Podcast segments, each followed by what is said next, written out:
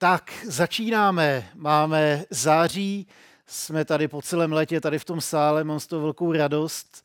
A začínáme novou sérii bohoslužeb a já jsem to nazval jako Pavlův protináboženský dopis, protože tady ten dopis je velice silně zaměřený proti náboženství a proti veškerý lidský snaze nějakým způsobem si zasloužit boží přízeň. A to je Pavlův dopis Galackým. A mám takový tři přirovnání, tři příběhy, o kterých se chci podělit, ještě než budeme číst ten text. Příběh první. V úterý jsme očekávali návštěvu našich přátel.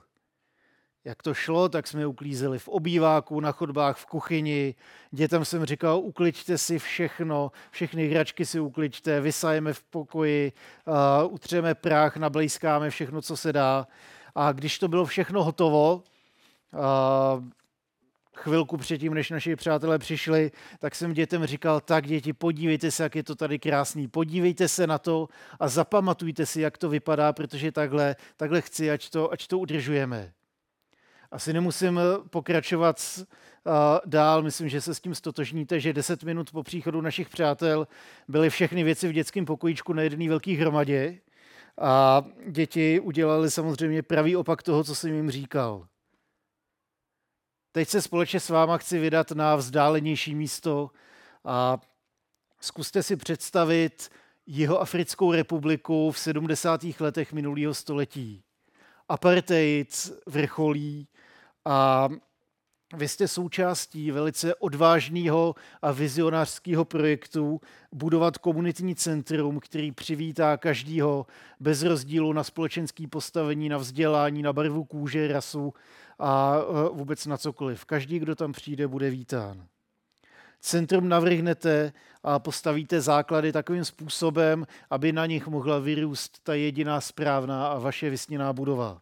Jenže pak se něco semele, vy musíte na nějakou dobu odjet a když se vrátíte, tak nestačíte e, čumět. Parta nových stavitelů změnila návrh, na vašem základu začala budovat dvě oddělené místnosti pro bílé a pro černé. Eh, vybudovali dva, dva hlavní vchody, aby se nemuseli vůbec potkat. Eh, dvoje záchodky, dvoje chodby, všechno. Některým místním se dokonce ulevilo, protože se obávali potíží, který by to koexistování a soužití všech lidí mohlo přinést. Těm, komu se původní návrh zamlouval, však noví stavitelé říkali, no jo, to je tady ten vizionář, ten tomu nerozumí, bez tak na to ani neměl povolení. My to uděláme tak, jak se to má dělat.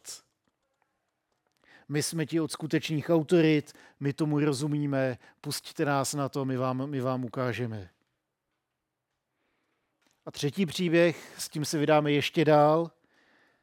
Představte si situaci apoštola Pavla a skupiny zborů ve dnešním středním Turecku zborům, které Pavel založil během své první misijní cesty. Kázal židům i pohanům a lidi se obraceli ke Kristu. Zbory vznikaly a rostly a Pavel po nějaké době pokračoval dál ve svých cestách. A po nějaké době se k němu donesly zprávy o tom, že v těch zborech začali řádit falešní učitele, kteří začali podkopávat autoritu Pavla a autoritu Pavlova evangelia, který tam kázal. Pavel tam nemůže přijít osobně a proto před sebou máme dopis Galackým, který budeme otevírat a číst v průběhu tady toho podzimu. Když do papírové Bible zapíchnete prst někde těsně před koncem, tak je slušná šance, že trefíte právě dopis Galackým. Tenhle dopis povzbuzuje víru církve už dvě tisíciletí a proto jsem si rozhodl přidat se k tomu zástupu a zástupu kazatelů a vykladačů a strávit tady ten podzim právě s Pavlem a s dopisem Galackým.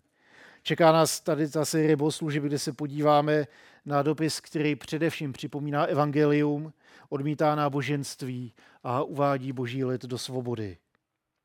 A o tom všem se můžeme dočíst v jisté formě už prakticky v tom vstupním pozdravu. Takže spolu s váma chci přečíst prvních pět veršů z dopisu Galackým a vodu, když tak jestli můžu poprosit díky. A pak se na to podíváme. Pavel, apoštol povolaný a pověřený nikoli lidmi, ale Ježíšem Kristem a Bohem Otcem, který Ježíše vzkřísil z mrtvých. I všichni bratři, kteří jsou zde se mnou, církvím v Galacii. Milost vám a pokoj od Boha našeho Otce a Pána Ježíše Krista, který sám sebe vydal za naše hříchy, aby nás vysvobodil z nynějšího zlého věku podle vůle našeho Boha a Otce. Jemu buď sláva na věky věků. Amen. Tady v tom pozdravu už je v kostce to, čím nás Pavel bude provázet celým dopisem galackým. A ten dopis Galackým je zajímavý z několika důvodů, ještě předtím, než začneme číst tady ty řádky. Je to pravděpodobně jeden z nejstarších, ne ten nejstarší dopis Apoštola Pavla, který vznikl někdy kolem roku 48. Je považován za jeden z těch největších a nejdůležitějších Pavlových dopisů i z teologického důrazu, protože jeho hlavní, hlavní e, těžiště je eh, v důrazu na evangelium a svobodu, která vychází z ospravedlní pouze z víry. Je považován za autentický, protože Pavlovo autorství ani kritičtí badatelé nespochybňovali, takže je to považovaný za jeden z nejistějších dopisů Apoštola Pavla. A tak je hodně komentován badateli, obzvlášť od 16. století dál, a proto nejde pominout význam dopisu galackým, jak v moderních dějinách, tak i v dějinách celého výkladu. A když se podíváme na ten samotný text pro dnešní bohoslužbu, tak jsou v něm takové tři oblasti.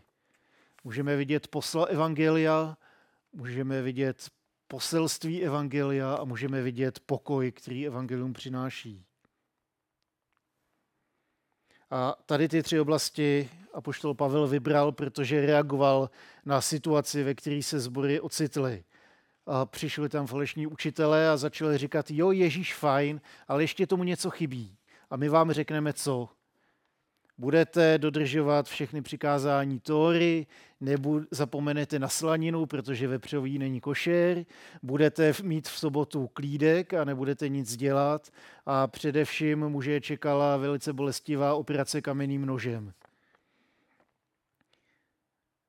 Pavel se vymezuje proti podkopávání evangelia, který který ty falešní učitelé přinesli, totiž to, že říkají evangelium ano, ale ještě k tomu něco přidávají. Vymezuje se proti útoku na evangelium a vymezuje se i proti útoku na svoji vlastní osobu, protože tady ti učitelé začali spochybňovat autoritu apoštola Pavla, protože říkali, my máme to lepší poznání. Dopis Galackým není žádným anonymním dopisem. Pro tehdejší dobu začíná uh, typickým úvodem, ve kterém se představí odesílatel, osloví adresáty a sdílím pozdrav po případě přání. To všechno jsme slyšeli v těch prvních pěti verších. Dneska, když se zamyslíte nad úřední korespondencí, tak funguje prakticky stejný úzus. Do hlavičky napíšete na jednu stranu adresáta a na druhou odesílatele – většinou tučně doprostřed větším písmem napíšete téma dopisu, věc, žádost o povolení stavby nové garáže na parcely XY. A pak začnete pozdravem, zdravím vás, vážený XY. Úvod Galackých je zároveň trošku netypický právě v tom, že i tady v tom úvodním pozdravu nebo v tom uh, inskriptu, preskriptu uh, Pavel sděluje obsah svojí základní zvěsti Evangelia. První útok, kterýmu Pavel čelil od svých protivníků, byl totiž útokem na jeho osobu. Falešní učitelé, a můžeme jim říkat třeba judajisté, kteří přikládali nepřiměřený význam tradicím židovského náboženství, i když přitom sami věřili v Krista. A glačtí křesťané z jejich strany byli naváděni k tomu, aby opustili víru v Krista, tak k tomu nebyli naváděni, aby opustili víru v Krista, ale aby k té víře v Krista ještě přidali nařízení, který, na kterých stálo židovství.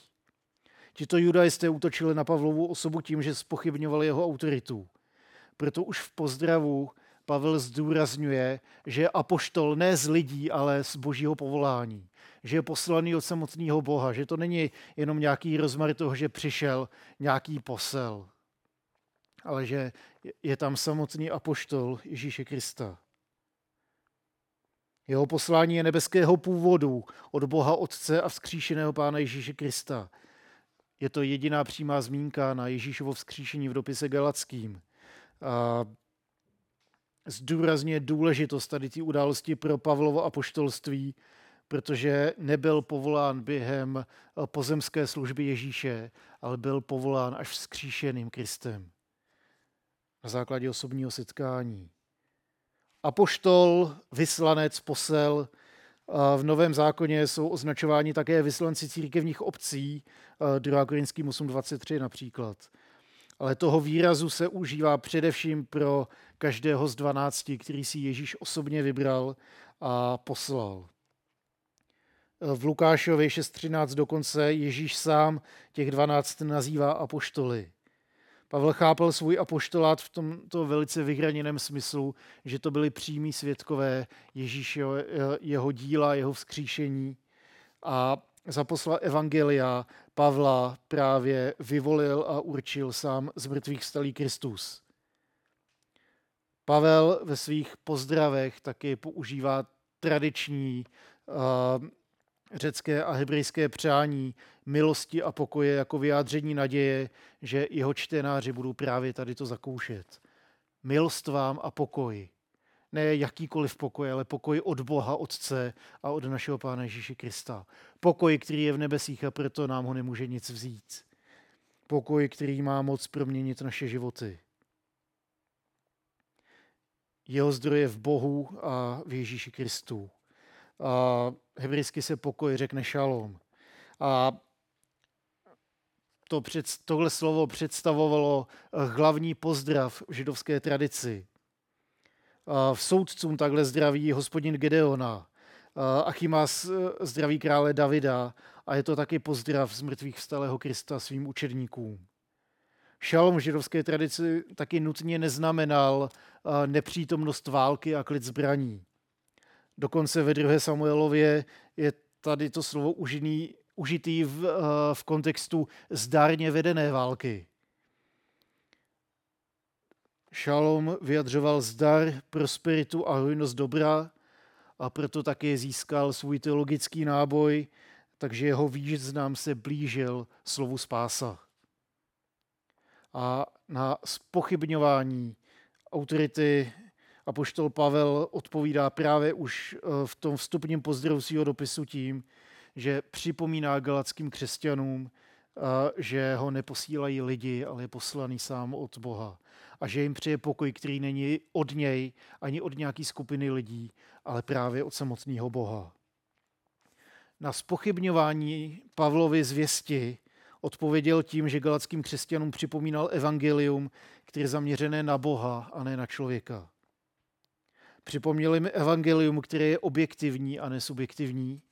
A připomněl jim evangelium, které je úplné a kterému nic nechybí. Judajisté, kteří obcházeli galacké sbory, totiž útočili na Pavlovu autoritu, tak zároveň měli mnohem eh, zákeřnější a nebezpečnější poslání, než jenom nadávat na apoštola Pavla. A to totiž, že měnili evangelium tím, že k němu něco přidávali. Říkali, ono to vlastně je fajn, ale nestačí to odváděli křesťany od evangelia a milosti k zákonnictví a k náboženství. To nebezpečí judaistů spočívalo v tom, že oni neodmítali Ježíše. Oni s ním souhlasili, oni ho vnímali jako to zaslíbeného mesiáše, který ho vyvolený národ očekával. Ale stejně tak nadále eh, ta cesta k Ježíši podle nich vedla přes židovské náboženství. Takže kromě víry v Krista stejnou vahou požadovali obřízku, dodržování šabatů a dětních nařízení Tóry. Jeden z vykladačů napsal, že dopis Galackým je dopisem pro napravené farizeje. Mně se to moc líbilo, protože farizejství je cosi, co hrozí každému z nás. A nevím, v jaký je to fázi, jestli to vůbec v nějaké fázi je, ale je úžasná kniha Accidental Pharisees, na kterou jsem slyšel samou chválu a moc se těším, až vyjde česky. A mluvil jsem s pár lidmi, kteří knihy vydávají křesťanský a říkal, že tady tu knížku chtějí vydat. Tak doufám, že se to povede. Takže pokud vy dva posloucháte, tak, tak vydejte to, protože to bude stát za to. A mám na to skvělé reference a věřím, že to bude, že to bude dobré. Judaisté obcházeli galacký sbory a přidávali k evangelium právě důraz na Tóru. Farizeové byli pokryci, kteří si mysleli, že Bůh se k ním bude chovat na základě toho, jak se oni chovají, jak jednají, co pro Boha dělají. Proto tak vehementně usilovali o bohoslužbu, pravověří a morálku, ale nedokázali eh, přijmout to, že boží milost je nezasloužená. Že boží přízeň si nejde zasloužit, odpracovat, přitáhnout množstvím dobrých skutků. Cesta pryč z farizejství je právě evangelium a to totiž znamená mimo jiné odmítnutí veškeré vlastní spravedlnosti a spolehnutí se na tu Kristovu. Jedině to dokáže proměnit galacké a taky nás v ex-farizeje. Nejrychlejší způsob, jak se stát farizem, je nesnášet farizeje. Nejrychlejší způsob, jak se stát zákonníkem, je říkat, jo, ty zákonníci, těm to uniká. Šup a hned jsem tam taky. Evangelium je jedinou cestou od náboženství zpět k boží milosti, která přichází v Ježíši Kristu. Proto ho ve zhuštěné formě Pavel připomíná už ve vstupním pozdravu svého dopisu. To je ta zvěst, který se držím, to je ta zvěst, kterou jsem vám předával. Na tý záleží. Evangelium je zároveň i pro nás pochodněna z klíčových hodnot, protože věřím, že pokud stojí za něco do krve si pohádat, tak je to právě evangelium. Je spoustu jiných témat, které lidi rozdělují, ale nepovažuje za tolik důležitý jako evangelium. Protože na tom stojí a padá vztah člověka s Bohem, spása, věčný život. To záleží na evangelu, totiž na zvěsti o Ježíši Kristu, který přišel, žil, zemřel a vstal z mrtvých i pro mě. Pavel Galackým připomíná tři skutečnosti o evangeliu totiž že je zaměřené na Boha a ne na člověka. Pozvedá náš zrak od nás k Bohu a je zaměřené na boží milost, která odpouští hřích a jako jediná vede k pokoji a k uklidněnému svědomí. Farizejství, zákonnictví vede naopak k tomu, že obvinuje a děsí. Boží milost je proto boží nepodmíněná náklonost k člověku, nezávislá na lidských ctnostech a výkonu. Jedině boží milost přináší pokoj, totiž stav, který mohou zakusit ti, kteří se s boží milostí setkali a přijali a zakusili tuhle milost. Milost a pokoj jsou spojeny s Ježíšovým dílem, ne s naším. Proto přejeme pokoj od Boha a od Ježíše. Zadruhé Galackým připomíná, že evangelium je objektivní a ne subjektivní. Pavel tak svým čtenářům odvrací zrak od jejich vlastní spravedlnosti k té boží. Připomíná boží milost a to, že spasení si nejde nějak odpracovat a zasloužit. Ježíšova smrt nebyla ani pouhým vyjádřením nejvyšší lásky k člověku. Nebyla ani pouhým projevem neskutečného hrdinství a sebe, sebeodhodlání a, a přesvědčení, že za tu věc opravdu stojí položit život zcela objektivně to bylo obětí za hřích, protože Ježíš položil svůj život za svoje ovečky. A když vidíme evangelium objektivně, tak jsme zváni k tomu, abychom důvěřovali Bohu, protože spása je zdarma a z milosti. A když ho vidíme subjektivně, tak naopak nás to nutí k tomu, aby jsme nad tím přemýšleli a snažili si to zasloužit, protože přece tak obrovský dar nemůžu přijmout jenom tak, když přece proto musím něco udělat. A za třetí Pavel Galackým připomíná, že evangelium je kompletní, je úplné, dostatečné, stačí evangelium. Není třeba k němu nic přidávat, protože tím se odvracíme od milosti k zákonnictví. Zákonnictví nevnímá hřích dost závažně. Vidí ho jako chybu, jako selhání A pokud je hřích jenom chybou, tak může být napraven nějakým morálním fitness plánem, nějakou duchovní dietou, udělá si rozhodnutí, získáme znalosti, zaplatíme si nějaký tréninky a překonáme to. Ale je to boží milost, která proměňuje svět kolem nás a která proměňuje především nás. A boží milost je nakažlivá v tom dobrém slova smyslu, že když se jí vydáme, tak působí ve mně a skrze mě působí na moje okolí. A může se zasáhnout mnohé lidi. Ale stejně tak i hřích, stejně tak i uh, to špatný je nakažlivý a nejenom, že ve mně to působí bugry, ale může to působit, je to jako virus, který škodí mě a zároveň ho můžu předávat lidem kolem sebe a proto, proto je otravný a vede ke smrti. Evangelium má moc vysvobodit nás jak od následků hříchů, včetně trestu a smrti, tak i z toho nynějšího zlého věku, který je projevem toho, jak se to šíří a zasahuje to lidi v dalších a dalších kruzích.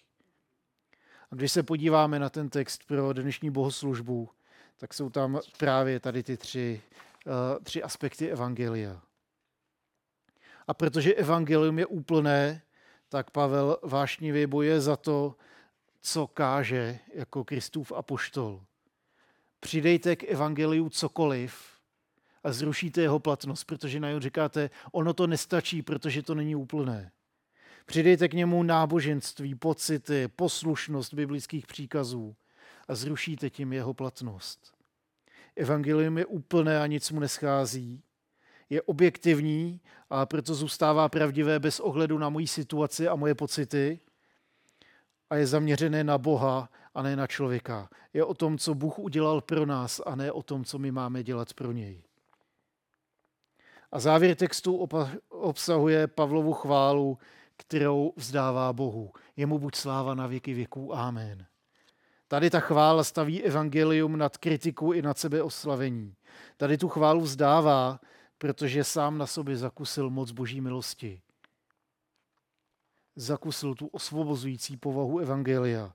Proto chválí Boha, protože eh, odvrací svůj zrak od já k ty. Jde tam o vztah člověka a Boha, člověka k člověku. To je ta proměňující moc Evangelia. Osvobozuje nás od neustálé touhy zasloužit si boží přízeň svým jednáním. Osvobozuje nás od touhy vzbouřit se proti všem nařízením a přikázáním, protože si pak získám nějakou zdánlivou svobodu osvobozuje nás také od následků hříchu, od strachu, od úzkosti, od závislosti, od eh, jakýkoliv negativní situace, která nás drtí natolik, že jsme v pokušení říct, a to je poslední tečka, já už nemůžu. Evangelium nás osvobozuje pro Boha, pro vztah k němu a skrz boží milost i pro druhého člověka. Pro vztah, kde už není já, ale my. A proměňující a osvobozující moc Evangelia můžeme dodnes zakoušet. Proto jsem přesvědčený o tom, že dopis Galackým je živý i dodnes a stojí za toho studovat. Když dovolíme Evangeliu pozvednout zraky od nás k Bohu, k Ježíši Kristu, tak eh, můžeme zahlídnout nejenom tu boží milost, ale i přijmout zvěst, která osvobozuje a proměňuje. A to je moje přání sobě i vám. Amen.